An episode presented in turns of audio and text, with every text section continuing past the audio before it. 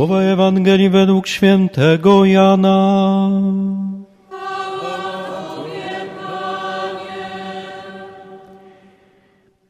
Jezus powiedział: Moje owce słuchają mego głosu, a ja znam je. Idą one za mną, a ja daję im życie wieczne. Nie zginą na wieki i nikt nie wyrwie ich z mojej ręki. Ojciec mój, który mi je dał, jest większy od wszystkich i nikt nie może ich wyrwać z ręki mego Ojca. Ja i Ojciec jedno jesteśmy.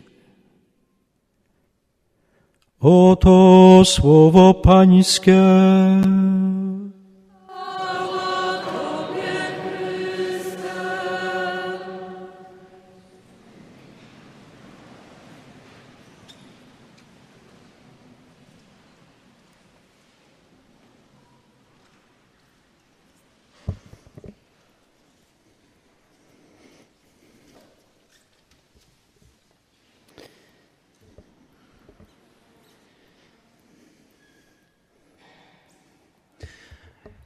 Jan mówi, że przychodzimy do baranka w wielkim tłumie. I ten tłum jest złożony z narodów, z pokoleń, z ludów i z języków. A przychodzimy dlatego, że doświadczamy ucisku. Wtedy, kiedy patrzę na kościół pełen ludzi, to zdaję sobie sprawę z tego, że wszystkich nas przyprowadza tutaj to, że w naszej codzienności nie odnajdujemy całkowitego wypełnienia. Nie odnajdujemy całkowitego szczęścia. Przychodzimy do tego, który jest szczęściem i naszym wypełnieniem.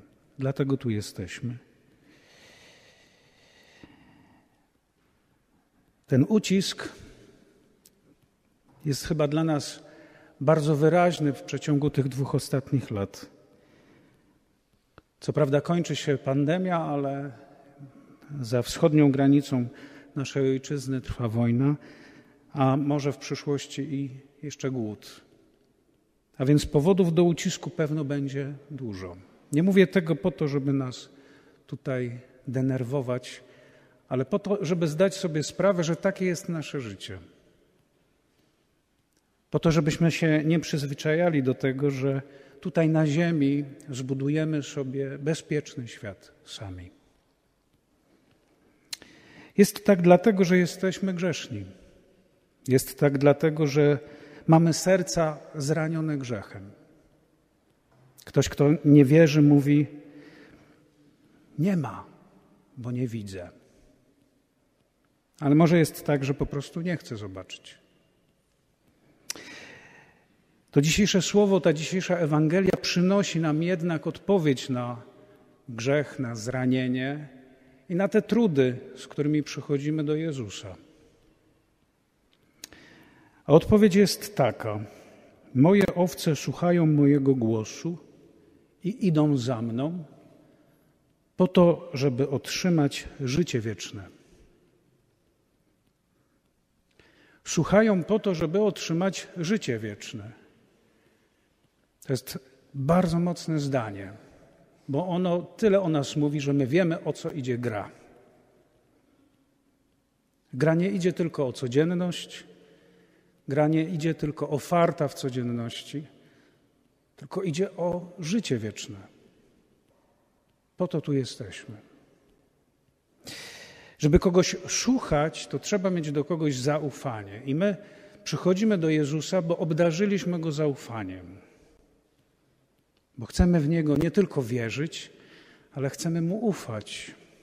To znaczy, chcemy przelewać nasze serca w jego dłonie to znaczy też w dłonie Boga, bo Jezus mówi: Ja i Ojciec jedno jesteśmy. I drugie zdanie z tego dzisiejszego słowa z Ewangelii, które jakoś osobiście mnie bardzo mocno dotyka, to jest słowo mówiące o tym, że nikt nas nie wyrwie z Bożej ręki. To jest bardzo mocne słowo, przynoszące nam wielką nadzieję, bo mamy świadomość ucisku i mamy świadomość tego, że grzeszni jesteśmy, a jednocześnie wiemy, że Bóg z nas nie zrezygnuje,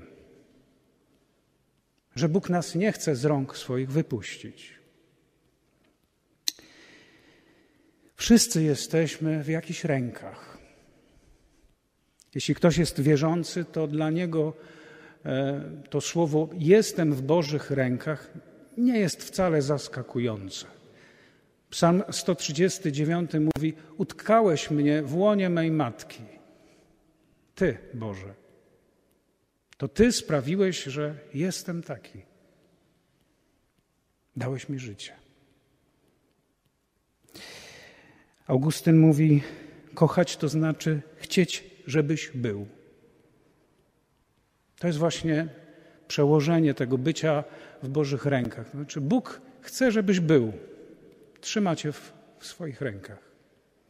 Ale przecież nie jesteśmy tylko i wyłącznie w rękach Bożych. Jesteśmy też w ludzkich rękach. My tutaj z ojcem Robertem jesteśmy bardzo konkretnie w ludzkich rękach, bo jesteśmy w rękach naszych przełożonych. Ojciec Robert jest moim przełożonym, ale całe szczęście nad sobą też ma przełożonego. Jest nim ojciec prowincjał. A ojciec prowincjał ma jeszcze nad sobą przełożonego i tak dalej, i tak dalej. Jesteśmy w rękach naszych przełożonych, bo składamy coś, co się nazywa śluby wieczyste.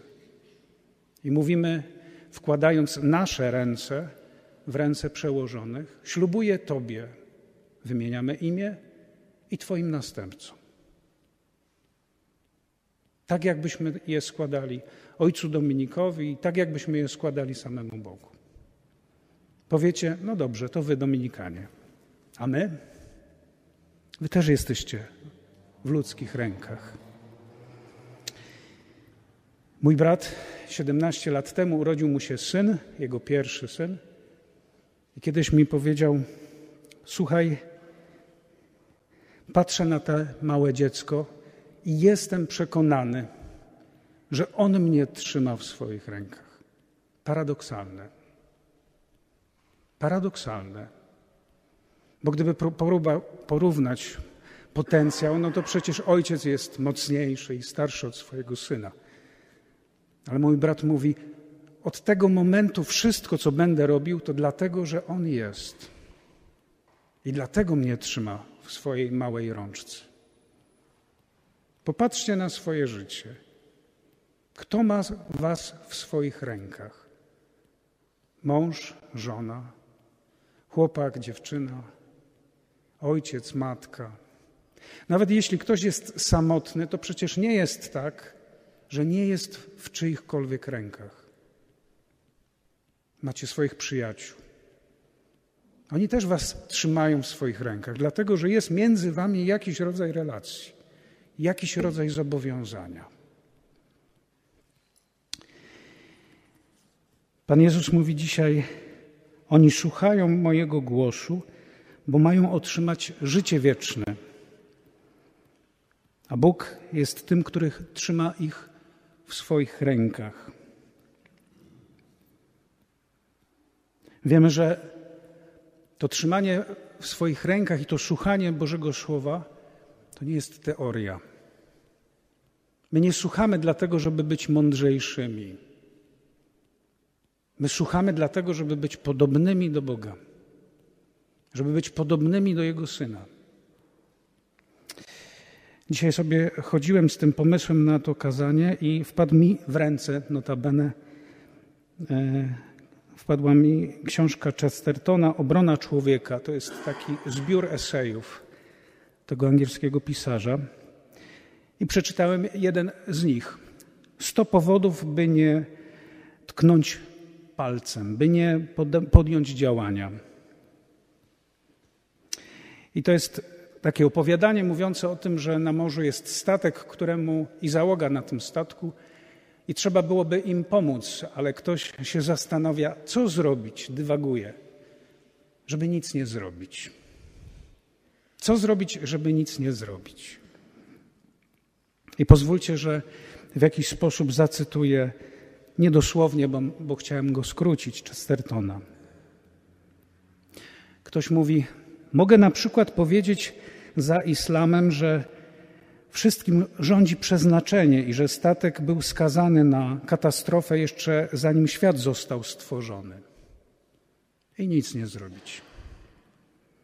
Albo mogę powtórzyć za poganinem, że kontakt z cudzym nieszczęściem przynosi pecha i nic nie zrobić. Albo mogę stwierdzić, jak nowoczesny ewolucjonista, że jeśli statek jest słaby, stary, to przecież jego zniszczenie daje miejsce dla tego nowszego, bezpieczniejszego. Albo mogę powiedzieć za buddystą, że to jakaś kara dla tych, którzy tym statkiem pływają po morzu i byłoby źle wtrącić się w ten los, bo przecież ta kara jest kontynuacją jakiegoś sposobu bycia. I Chesterton mówi dalej, ludzie robią wiele, by znaleźć, jakąś, by znaleźć jakiś własny powód, który da im spokój ducha, by nie robić nic. A chrześcijaństwo? Zadaje pytanie. Nawet pod postacią schizmy i sekciarskich wypaczeń wciąż wystarczająco jest chrześcijańskie, by budzić w takich ludziach niepokój. Fałszywe religie rzeczywiście przynoszą duchowy komfort lub przynajmniej dostarczają powody do tego komfortu.